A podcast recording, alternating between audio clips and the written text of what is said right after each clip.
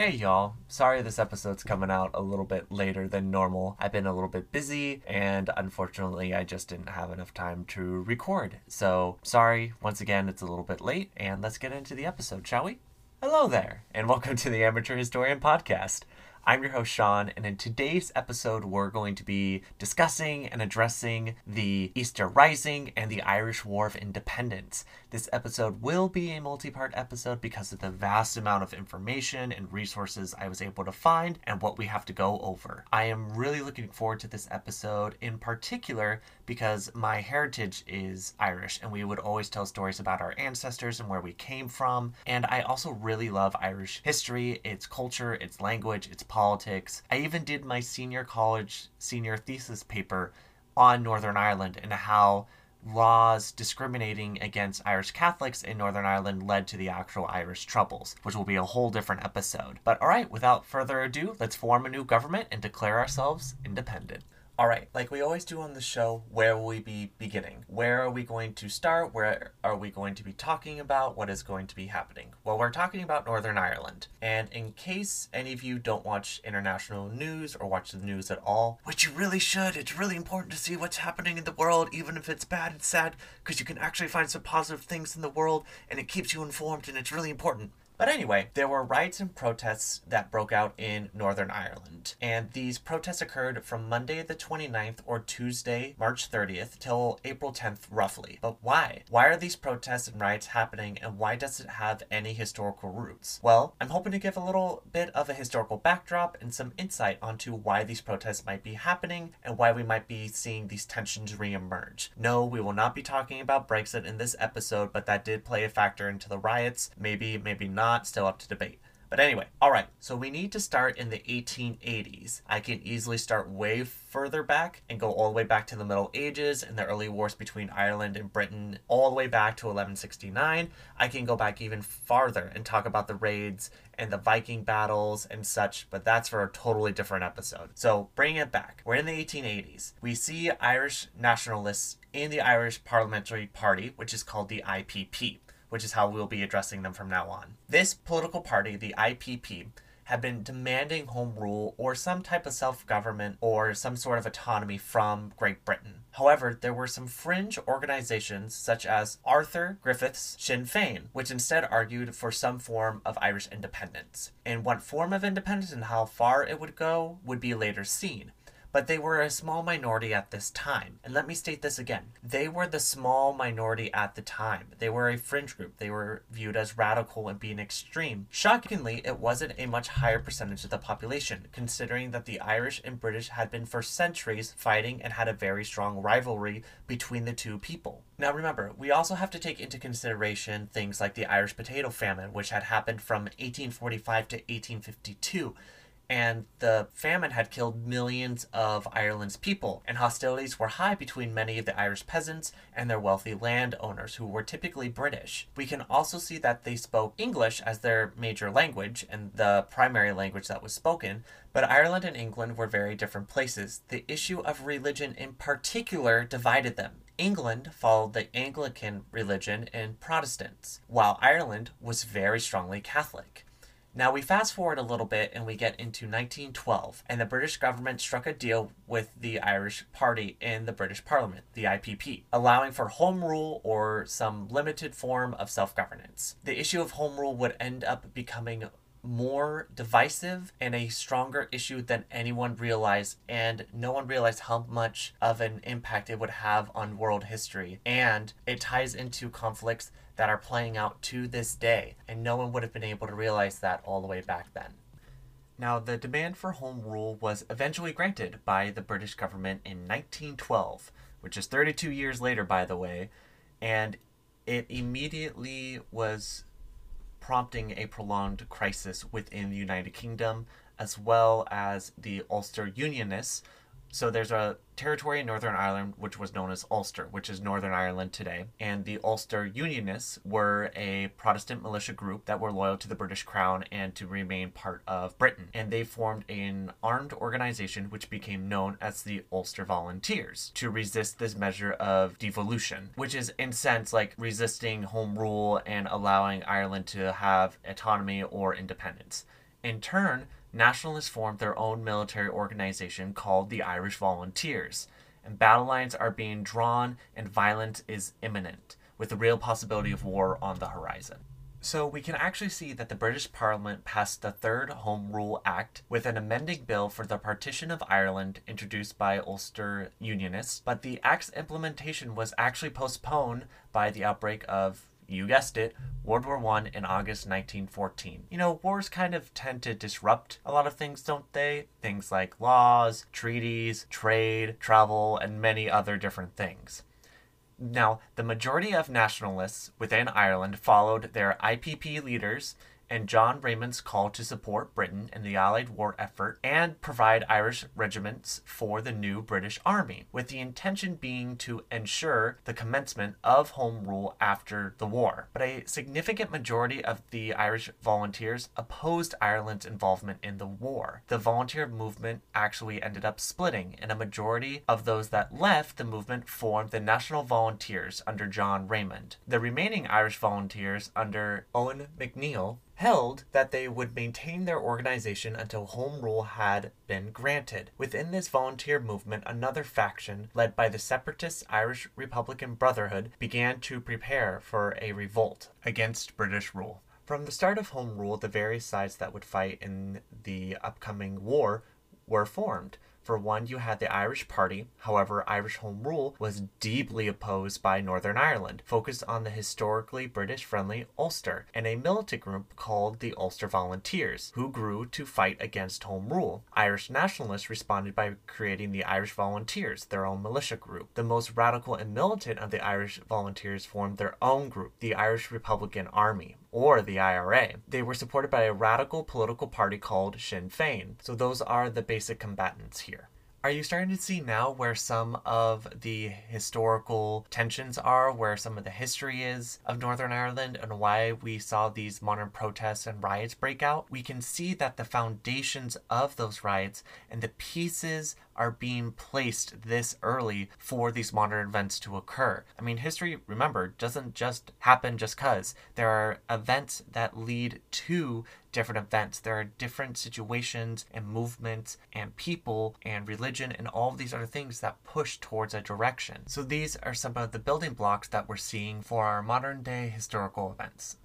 Alright, so how did this actually turn into a war? Well, in Dublin, the rising tide of militant Irish nationalism was manifested in the Easter Rising of 1916. In 1916, the British government had limited Irish autonomy due to World War I, you know, because wars tend to disrupt everything. So, the IRA, yes, the Irish Republican Army is here. They've come onto the historical map and the historical record and they are here and yes and they did a lot of things but one of the first things they did was they launched an invasion capturing dublin and proclaiming ireland independent and this is remembered as the easter rising now the british government reacted very quickly and they defeated the rebellion very quickly as well. But the british government's response was so violent and cruel that it pushed even the least radical irish citizens towards irish independence. Some of these actions included rushed executions, mass arrests, and martial law, which remained in effect all the way through the fall of 1916.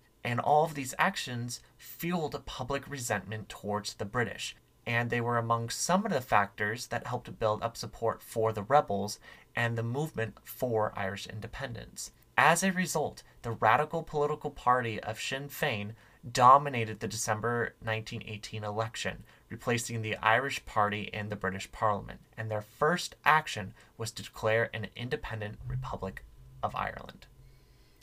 All right, all right, all right.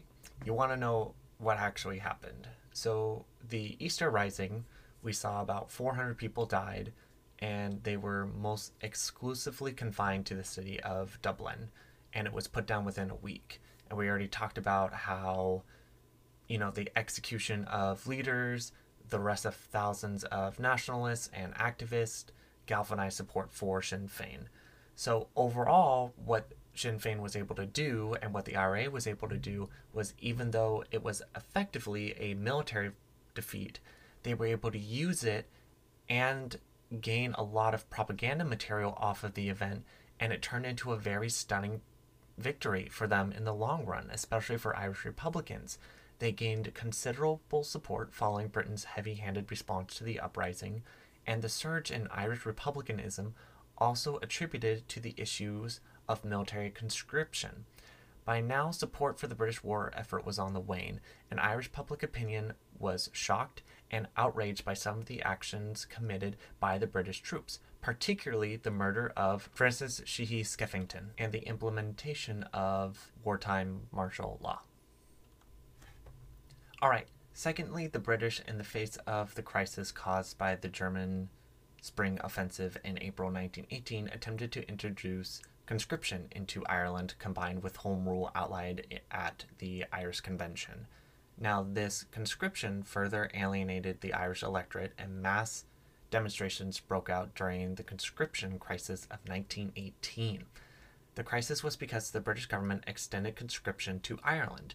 Now, more than 120,000 Irishmen had already volunteered to fight in World War I, and British policymakers hoped to raise another 30,000 roughly through compulsory military service. So, as you can guess, the introduction of conscription in Ireland created a significant backlash from the Irish people. The Catholic clergy and various political groups heavily opposed this. It also united Ireland's nationalist groups. Socialist, radical Republicans, and moderates set aside their political differences to form an Irish anti conscription committee and on April 23, 1918, the Anti Conscription Committee coordinated the largest general strike in Ireland's history. This was followed by a series of massive anti conscription rallies in several cities. By the time of the November 1918 election, alienation from British rule was widespread, and the political beneficiaries of this tumultuous period was Sinn Féin, like we mentioned earlier, how they took power in the November December elections. Previously, a fringe group with unclear aims and goals, Sinn Féin emerged from the Easter Rising as an anti conscription campaign group and became a very strong political party that was committed to an independent Irish Republic. Now, support for Sinn Féin grew very rapidly, and as Irish Republicans of various hues fell behind the party, in December they ended up winning 73 out of the 105 seats in the general elections eclipsing the Irish Party, the IPP. Sinn Féin's MPs met in Dublin in January 1919, the new year, and set up the first Dáil Éireann, also known as the Irish Parliament. The Dáil immediately reaffirmed the Republic of 1916 and set up a government in opposition to the British administration at Dublin Castle. And by the way, just really quick, the fact that this party went from a very slim, small minority group to suddenly getting 70% of all the seats in a parliament in its first year is insane. Like, that's a very powerful political group, and they can basically control all the policies or anything. They have the supermajority, they don't need any other input. So, the goals of the Irish people were laid out, they were voted on, and this was the direction the country and the party was going to go how this would play out? Well, we're about to get into that right now. Now, in Dublin Castle, they declared the formation of an independent Ireland and proclaimed themselves the Dáil Éireann, the Assembly of Ireland. And in April, the Dáil Éireann elected Eamon Del Valera, who was a veteran of the Easter Rising, as president of this republic. And another young man, a young Republican by the name of Michael Collins, became its first finance minister. Through the middle of 1919, Sinn Féin agents ventured abroad to get international recognition and gain financial support and political support for their independence movement. In September 1919, London declared the Dáil Éireann an illegal body, forcing it to meet less regularly and in secret locations. Now, on the same day as the reaffirmation of the Republic on January 19th, 1919, occurred, a small number of IRA members shot two Royal Irish Constabulary members, they're also known as the IRC, at Solohead in Tipperary. Also, please don't hate me too much. I'm terrible with names and I'm trying to make sure I get them right. So if my accent's off or if I'm saying them wrong, I'm really sorry. But all right, anyway, this incident began the Irish War of Independence. Although the Dáil did not declare war until April of the same year. On that same day, the Dáil was established, and two members of the IRA shot two members of the British friendly RIC. This moment is traditionally seen as the start of the Irish War of Independence, although, once again, war wasn't declared till April. Now, towards the end of 1919, Cabinet considered the Government of Ireland Bill, which was enacted in 1920 and provided for Ulster provinces to remain within the United Kingdom which was enacted in 1920 to provide for Ulster its provinces to remain within the United Kingdom. Whenever I say the the cabinet is the British government.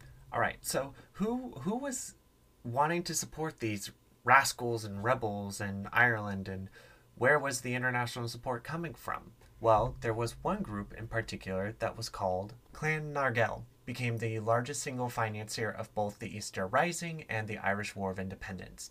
Now, Imperial Germany also aided this group by selling weapons and munitions that would be used in the uprising. Germany had hoped that by distracting Britain with the Irish uprising, they would be able to garner the upper hand in the war and effectively give Germany a victory on the Western Front. However, they failed to follow through with more support. Now, this clan also was involved via McGarrity and Casement in the abortive attempt to raise an Irish brigade, quote unquote, to fight against the British. In 1917, the Executive Committee of the Friends of Irish Freedom circulated a petition calling for the independence of Ireland throughout the United States and secured several hundred thousand signatures. President Wilson in turn directed Secret Service agents to examine the membership and funding of this organization. And in May 1918, the Friends of Irish Freedom organized the Fourth Irish Race Convention, during which Diarmuid Lynch became National Secretary, holding the post until his return to Ireland in 1932. By 1920, there was a regular membership of over 100,000 members and 484 associated branches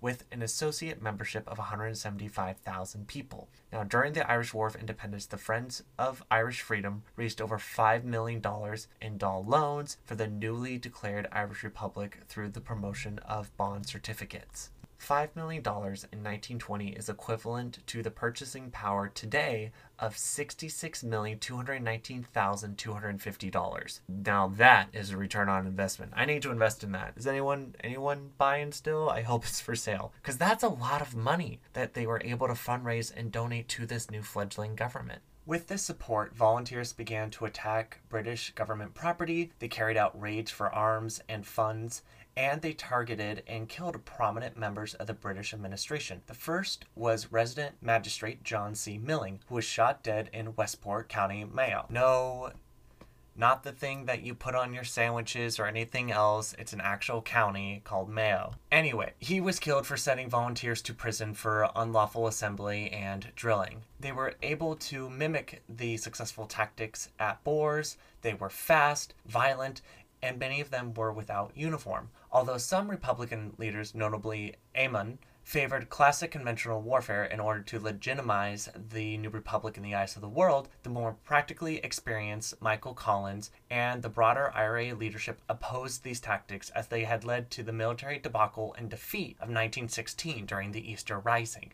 Others, notably Arthur Griffith, preferred a campaign of civil disobedience rather than an armed struggle. The violence used at first was deeply unpopular with the Irish people, and it would take a heavy handed British response to popularize it among the Irish population. Now, think about it. There's still a very big sense of like restraint, like violence is breaking out. Do not get me wrong. There is violence happening and occurring. Like we just saw someone be shot and killed, and we've seen many more people be shot and killed since 1916. But still, a very significant portion of the population favored this idea of forming a government completely separate from the British government and saying this is the legit government, not yours. And the fact that they only turned to such violence because they were given violence in return is just a very interesting concept. And in fact, when I was taking some of my counterterrorism classes in college, it was mentioned that terrorist organizations and groups use violence as a way to gain support for their movement and galvanize people and then they slowly turn to like creating governments and administration to delegitimize the act the government that's currently in charge. So it's just really fascinating to see how these tactics are being used and how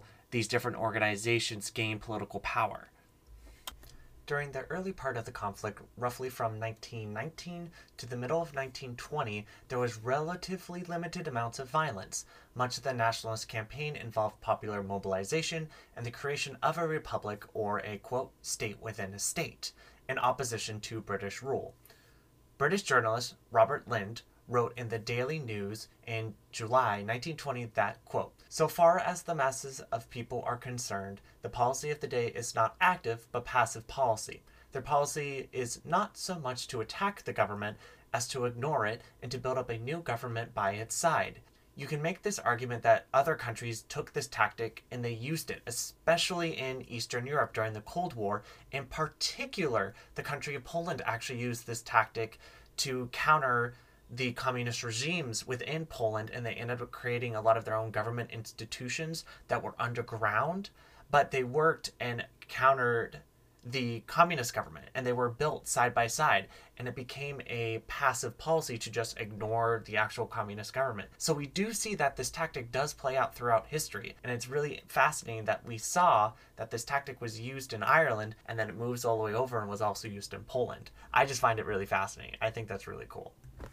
All right, so now we get into the main targets of the IRA, which was actually the mainly Catholic Irish police force which was known as the Royal Irish Constabulary, or the IRC, which was the British government's eyes and ears in Ireland. Its members and the barracks they were in, specifically the more isolated ones, were very vulnerable, and they were a much needed source of ammunitions, arms, and other resources.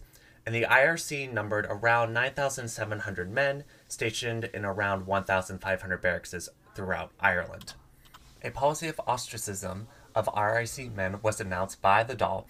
Now, these tactics proved successful in demoralizing the RIC force as the war went on, and as people turned their faces into a force increasingly comprised and associated with the repression of the British government.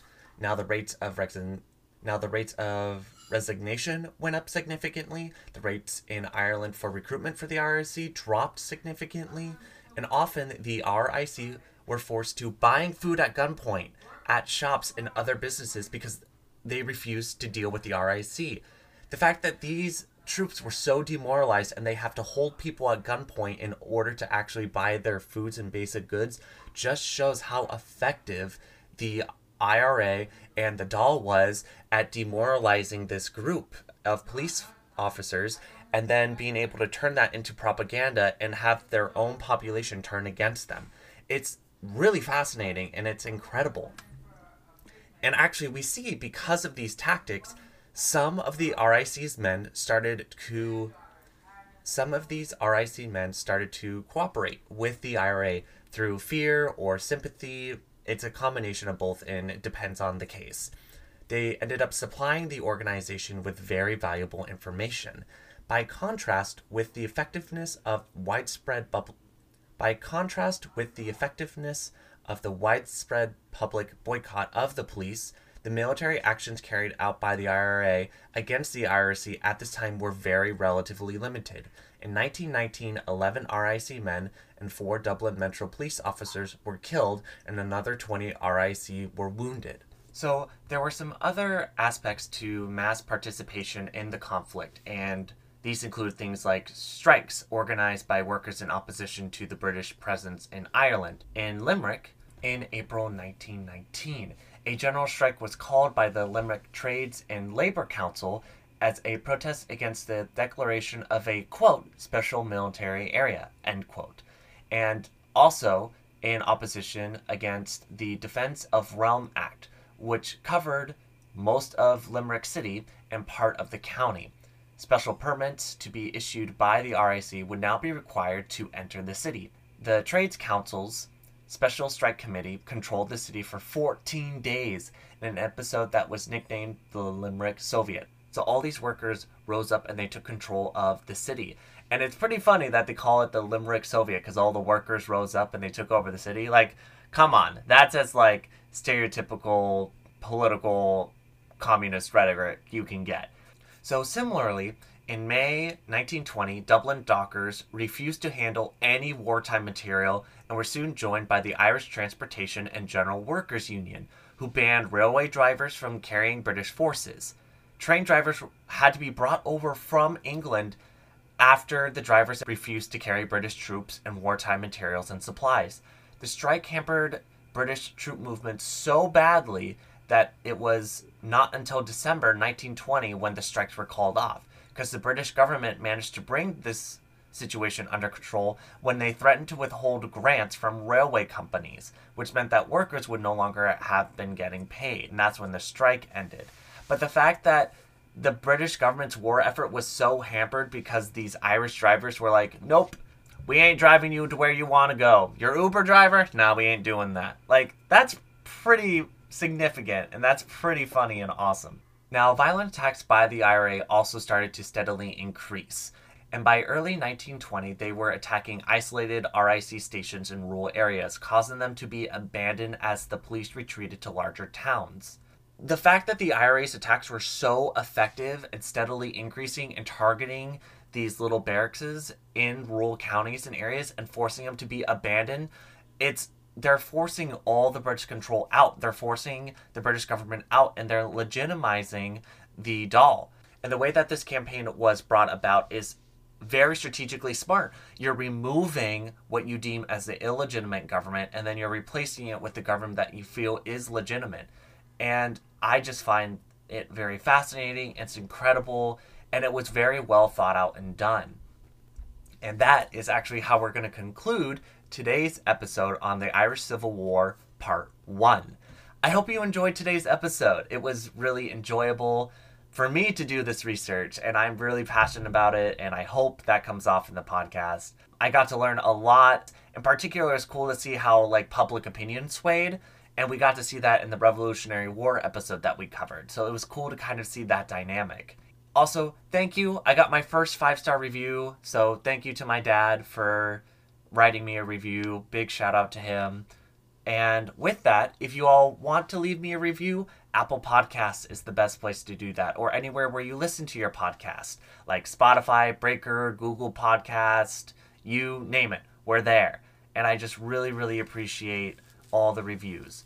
Also, want to address in the Revolutionary War episode, I said Plymouth instead of I said Plymouth instead of Plymouth, and I'm I know I understand I made an error. My Boston parents were very upset with me, and they're like, "How dare you say it's Plymouth? Because it's not Plymouth, it's Plymouth." and it was it was a whole thing. So I'm sorry. I'm that's why this episode was late. Is because I was looking up the names of all these Irishmen and how to say them correctly. So I'm trying to make sure I pay really close attention to that because, like we said, facts and names are important. All right, how can you reach me? Where where can you get in contact with me? Well, the best way to get in touch with me is my email that I've set up for this podcast. It's at the amateur historian podcast at gmail.com. You can also follow me on Twitter at Sean underscore Kierce or my current Instagram, which is running Olaf. I'm hoping to change that soon, but that's it. And Sean is spelled the Irish way and the correct way. And Kierce is K I E R C E. You can also follow me on Twitch at twitch.tv slash amateurgaming36. You can come see me laugh, rage, talk about history and politics, it's it's a good time. It's a lot of fun. There's been a little less rage lately. I'm trying to tone it down a little bit, but still, these Valorant games are killing me.